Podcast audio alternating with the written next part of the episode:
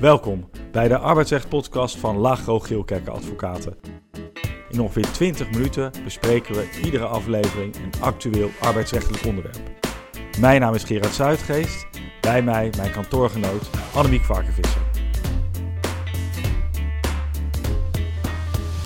Annemiek, waar gaan we het deze keer over hebben?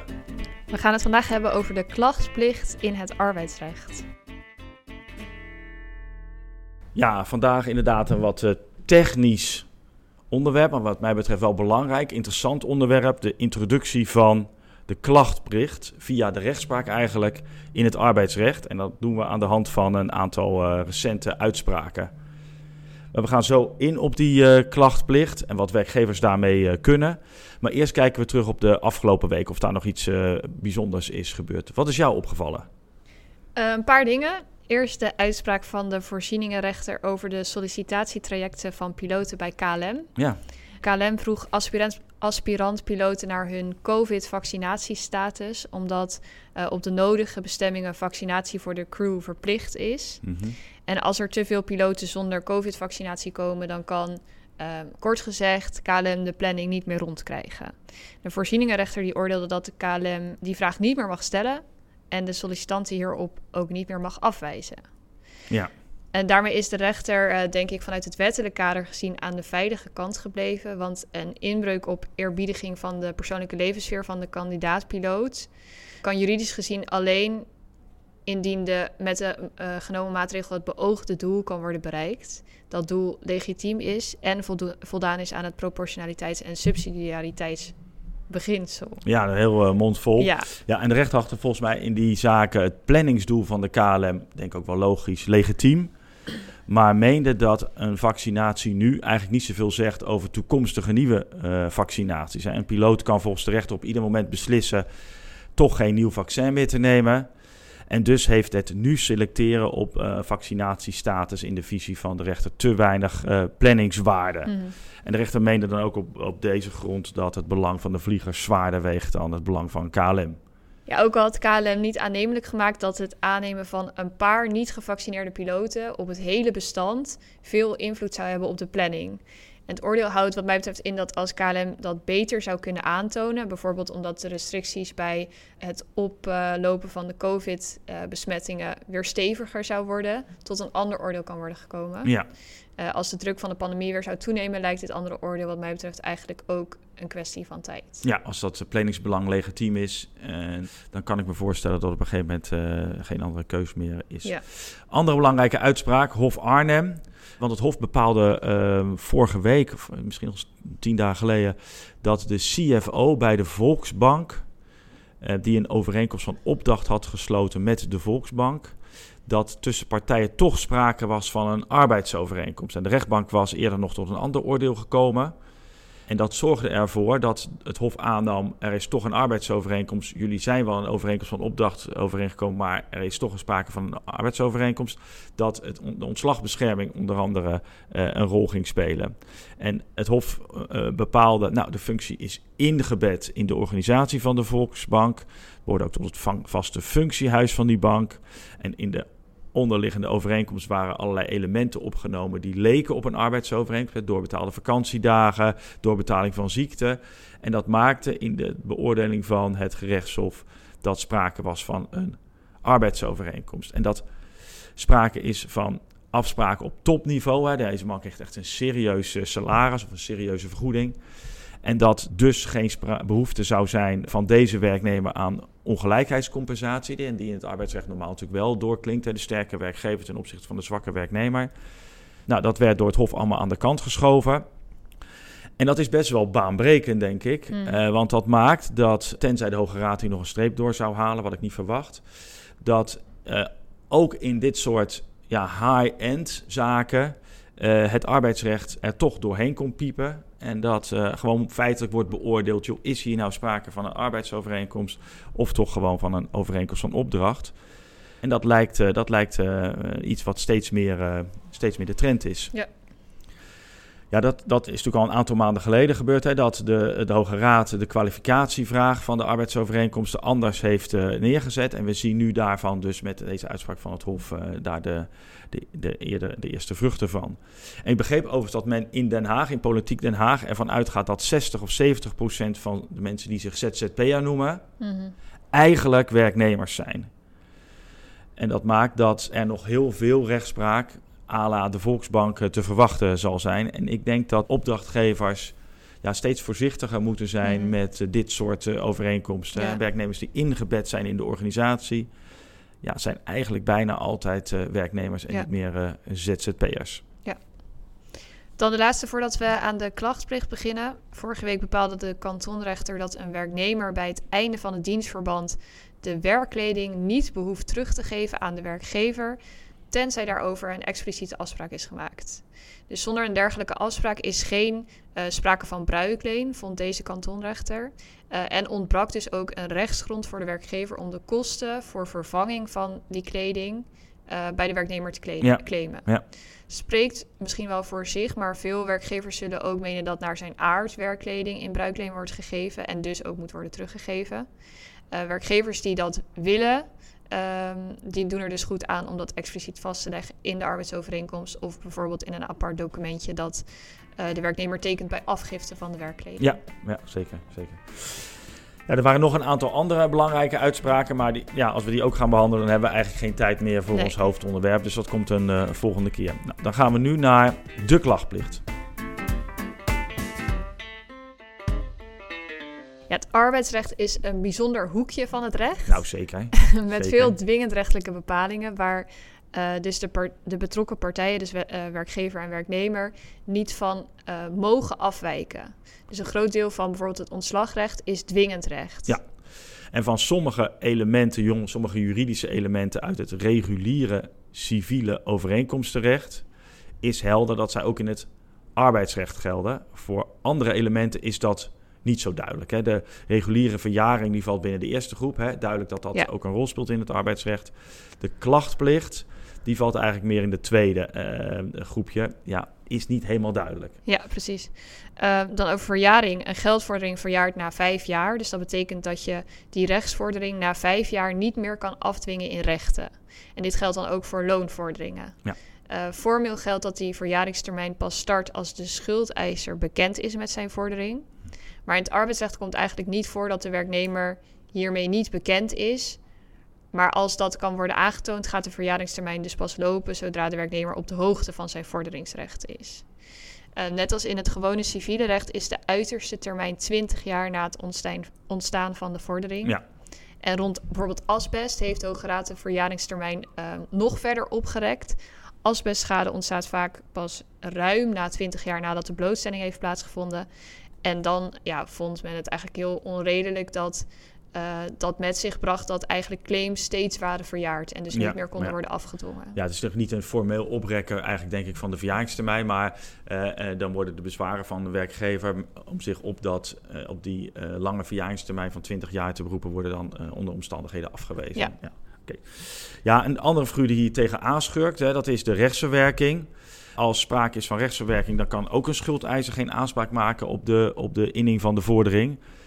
En van rechtsverwerking kan sprake zijn voordat de verjaringstermijn om is. Maar ook die algemene figuur, uh, die heeft wel een, een, plekje in het arbeidsrecht, maar toch best wel een hoge, hoge lat. En wanneer speelt dat nou, uh, een rechtsverwerking? Bijvoorbeeld als er sprake is geweest van een wijziging van arbeidsvoorwaarden en de werknemer heeft daar dan niet tegen geprotesteerd. Die heeft de gewijzigde situatie bijvoorbeeld een paar jaar gedoogd. En die legt dan bij het einde van het dienstverband toch een loonclaim neer bij de werkgever. En dan is de vraag of die werknemer, die al die tijd zijn vinger niet heeft opgestoken, niet zijn rechten heeft verwerkt. En de Hoge Raad hanteert dan in ieder geval arbeidsrechtland uh, als maatstaf dat alleen sprake kan zijn van rechtsverwerking als de schuldenaar mocht begrijpen dat de schuldeiser zijn vordering prijsgaf. En het enkele stilzitten van de schuldeiser van de werknemer is nooit genoeg. En je ziet dan wel eens dat werkgevers een soort piepsysteem hanteren bij het wijzigen van arbeidsvoorwaarden. Hè? Als je vinger opsteekt, nou ja, als je vinger niet opsteekt, dan uh, word je geacht hebben ingestemd. Maar dat is juridisch dus onvoldoende om op rechtsverwerking te kunnen terugvallen. Maar aan de andere kant uh, geldt wel de ervaring dat veel uh, werknemers die niet piepen, hun zaak ook niet bij de kantonrechter Nee. gaan voorleggen als eh het dienstverband eindigt. Hè. Dus op die Nee. manier kan dan eh, eh, toch eh, een werking hebben. Ja, en dan dus de klachtplicht. Yes. Dat is ook zo'n figuur uit het civiele recht, waarbij dus de vraag is, ja, wat is nou de impact op het arbeidsrecht, zoals jij al zei. En op grond van artikel 689 van het eh, BW moet een schuldeiser tijdig protesteren over een gebrek in de prestatie van een schuldenaar.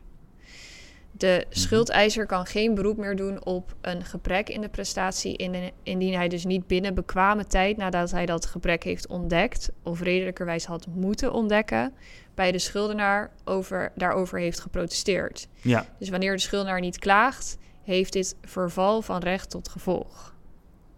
wanneer de schuldeiser niet klaagt. Zei ik schuldenaar? Ja. Oh, oké. Ja, dat klopt. Ja. En, en natuurlijk altijd de schuldeiser is altijd de werknemer en de, de schuldenaar is altijd de werkgever. Dus als de werknemer niet klaagt, dan zou op grond van de klachtplicht zijn vordering komen te vervallen. En dan zou dat, hè, het hanteren van dat piepsysteem, eh, wat veel werkgevers doen, zou dan juridisch wel voldoende worden. Hè, want als de werkgever de werknemer voldoende wijst op veranderingen en op consequenties en de werknemer dan niet reageert, dan zou daaruit op grond van de wet volgen werknemer is zijn rechten kwijt. Klopt. En de Hoge Raad bepaalde in 2013 al dat de klachtplicht van toepassing is op alle verbintenissen. En daar valt dus ook de arbeidsovereenkomst onder. Ja. Dus in theorie ja, klachtplicht, maar vervolgens hebben met beperkte regelmaat advocaten getracht klachtplicht te gebruiken om vorderingen van werknemers die langere tijd niets van zich hadden laten horen en pas na het einde van het dienstverband hun vorderingen bij de werkgever neerlegden, om die vorderingen daarmee van tafel te krijgen. Maar dat bleek toch niet eenvoudig. Ja, klopt. En dat komt vooral om wat jij op het begin van de podcast ook zei, door die ongelijkheidscompensatie. Omdat de bescherming van de werknemer tegen de grote werkgever in het arbeidsrecht centraal staat. En met deze beschermingsgedachte is een, ja, zo'n vergaand verweer als rechtsverwerking en de klachtplicht natuurlijk moeilijk te verenigen. Want een werknemer die dan potentieel wel een vordering heeft, kan die dan in rechten niet meer geldend eh, maken. En dat gaat veel rechters te ver. Ja, maar we hebben wel een recente uitspraak van het eh, Hof Amsterdam, niet het minste hof. En dat ging over een werknemer in de horeca. Die was in 2011 in dienst getreden bij eh, eh, de werkgever, eh, een cafébedrijf. En in 2018 uit dienst getreden. En nadat hij uit dienst was getreden, heeft de advocaat een brief geschreven aan de werkgever waarin werd gezegd: joh, de CAO is onjuist nageleefd ten aanzien van de inschaling en vooral met betrekking tot overuren. En door de kantonrechter wordt een klein deel van de vordering van de werknemer toegewezen. In een hoger beroep bij het Hof worden de zaken opnieuw beoordeeld. En ten aanzien van de vordering tot uitbetaling van overuren heeft de werkgever een beroep gedaan op de klachtplicht. De werknemer heeft nooit wat gezegd en steekt na het einde van dienstverband opeens zijn vinger op. Dat, Ja. dat, eh, hij had eerder moeten klagen. Ja, precies. Het Hof honoreert dit beroep van de werkgever. Ja. En die zegt dan, nou kort gezegd, volgens de Hoge Raad is inderdaad de klachtplicht van toepassing op alle verbintenissen, dus ook op de arbeidsovereenkomst. Mhm. Er is wel aanleiding om eh, de klachtplicht terughoudend toe te passen in verband met die ongelijkheidscompensatie. Ja. En waarom slaagt het beroep nu in deze zaak? Het Hof vindt, ja, de werknemer die wist gewoon dat de overuren werden uitbetaald, omdat hij maandelijks op zijn loonstrook kon zien dat hij overuren uitbetaald kreeg. De werknemer vond alleen dat hij meer overuren had gemaakt en dat hij die ook uitbetaald moest Ja, krijgen. ja. Het ging ook niet om incidentele overuren, maar structurele overuren. De werknemer had volgens het Hof tijdig meteen bij het, bij het zien van loonstroken moeten klagen dat er te weinig overuren werden uitbetaald. En dat heeft de werknemer verzuimd. En ook is van belang dat de CAO bepaalt dat overuren in beginsel in tijd worden gecompenseerd. En pas als dit niet mogelijk is, ehm, in geld. Ja. En omdat de werknemer zo laat heeft geklaagd, heeft hij de mogelijkheid voor de werkgever ontnomen om de overuren in tijd te compenseren. Ja, ja. En daarom slaagt dus dat beroep op de klachtplicht. Ja, ondanks het feit dat die werknemer de overuren misschien wel had gemaakt, kan hij dus daar geen aanspraak op maken. En het Hof komt dus ook niet meer toe aan een bewijsopdracht. Nee. Hè, werknemer is gewoon te laat, had eerder moeten klagen. Ja, precies. Dus dat is best wel vergaand. Zeker. Ehm, welke conclusie kunnen we hieruit nu trekken? Nou ja, eh, dat met deze uitspraak natuurlijk vaststaat dat werkgever terecht een beroep kan doen op die klachtplicht. En als de werknemer eh, niet actief klaagt, kan hij zijn rechten verliezen voordat de verjaringstermijn is verstreken. Ja. Maar er zijn denk ik wel voorwaarden. Ja, zeker. Als je dan kijkt naar deze uitspraak, zijn er eigenlijk drie voorwaarden uit te herleiden. Namelijk, de eerste is dat het duidelijk moest zijn dat de werknemer op de hoogte was van zijn rechten. Mhm. In deze zaak wist hij natuurlijk van het uh, recht op overuren. Ja, omdat hij met, op de loonstrook stond, hè? alleen niet alle overuren. Ja. Tweede voorwaarde is dat hij niet of niet voldoende uh, tijdig heeft geklaagd. En de derde is dat de werkgever door het niet klagen nadeel heeft geleden. En dat was natuurlijk in deze zaak zo dat het niet meer in tijd kon worden gecompenseerd, maar in geld. Ja. ja, en als je dan dit breder trekt, hè, dan zal aan de eerste twee voorwaarden wel vaker worden voldaan. Hè. De werknemer was op de hoogte van zijn rechten, hij heeft niet voldoende geklaagd. De kunst is dus dat de werkgever een mogelijk nadeel moet creëren. Dat nadeel is natuurlijk niet als werknemer heeft gewerkt, maar het reguliere salaris waarop recht bestond niet volledig is betaald, hè, dan, dan, dan, dan, is er geen nadeel. Maar bij overwerk is het, is het dan handig dat er een tijd voor tijdregeling is. Hmm. Maar dat geldt bijvoorbeeld ook als je het, als je het nog iets ander, andere aspecten kijkt, bij compensatie voor toeslagen, voor het werken op bijzondere tijden of dagen. Als daar ook een tijd voor tijdregeling hmm. In beginsel geldt, dan heeft werkgever ook hier een nadeel, of kan nadeel hebben als werknemer niet tijdig zijn vinger heeft opge, opgestoken. Dus in al dat soort gevallen ja, denk ik dat de werkgever meer dan misschien tot nu toe werd gedacht, zich ook op de klachtplicht kan beroepen. Maar zou dan ook een mogelijk nadeel kunnen zijn dat door het verstrijken van de tijd het voor de werkgever ook niet meer mogelijk is om na te gaan hoeveel overuren zijn gemaakt door die werknemer? Ja, dat denk ik dat dat dan niet is, want daarvoor geldt de verjaringstermijn. Ja. dus, uh, dat, dat, en die verjaringstermijn is natuurlijk, uh, als er een recht is, ja, dan kan je dat recht te gelden maken. En als je dat niet binnen die bepaalde periode van vijf jaar doet, ja, dan, dan geldt uh, de, dat er rechtszekerheid uh, voor, voor, voor moet gaan. Ja. Uh, maar binnen die periode van vijf jaar kan de werkgever zich niet op het standpunt stellen: ja, joh, nou je zo laat bent, heb ik de stukken niet meer. Mm. ja, oké, die moet je natuurlijk ook bewaren. Je moet echt een ander soort nadeel moet je, moet je vinden. Ja. Oké, nou ik denk dat de conclusie dan is dat de klachtplicht inderdaad een plekje in het arbeidsrecht heeft. Het is nog geen prominente plek, maar het kan bijvoorbeeld ook in uh, onderhandelingen een goed drukmiddel zeker, zijn. Zeker. Omdat werknemer het risico loopt om de hele vordering te verliezen. Dus misschien dan bereid is om met iets minder uh, genoegen te nemen. Ja, of misschien wel met heel veel minder genoegen te nemen. Ja. Oké, okay, uh, dit is het denk ik voor vandaag. Hè? Ja. Ja, uh, we gaan denk nadenken over wat we de volgende keer doen. Tenzij jij daar al een idee over hebt. Nee, ik denk dat we iets actueels gaan kiezen. Dus dat we dat even van de komende week laten afhangen. Hartstikke mooi. Nou, dan dank jullie voor het lu luisteren. Ja. En uh, tot de volgende keer. Tot de volgende keer.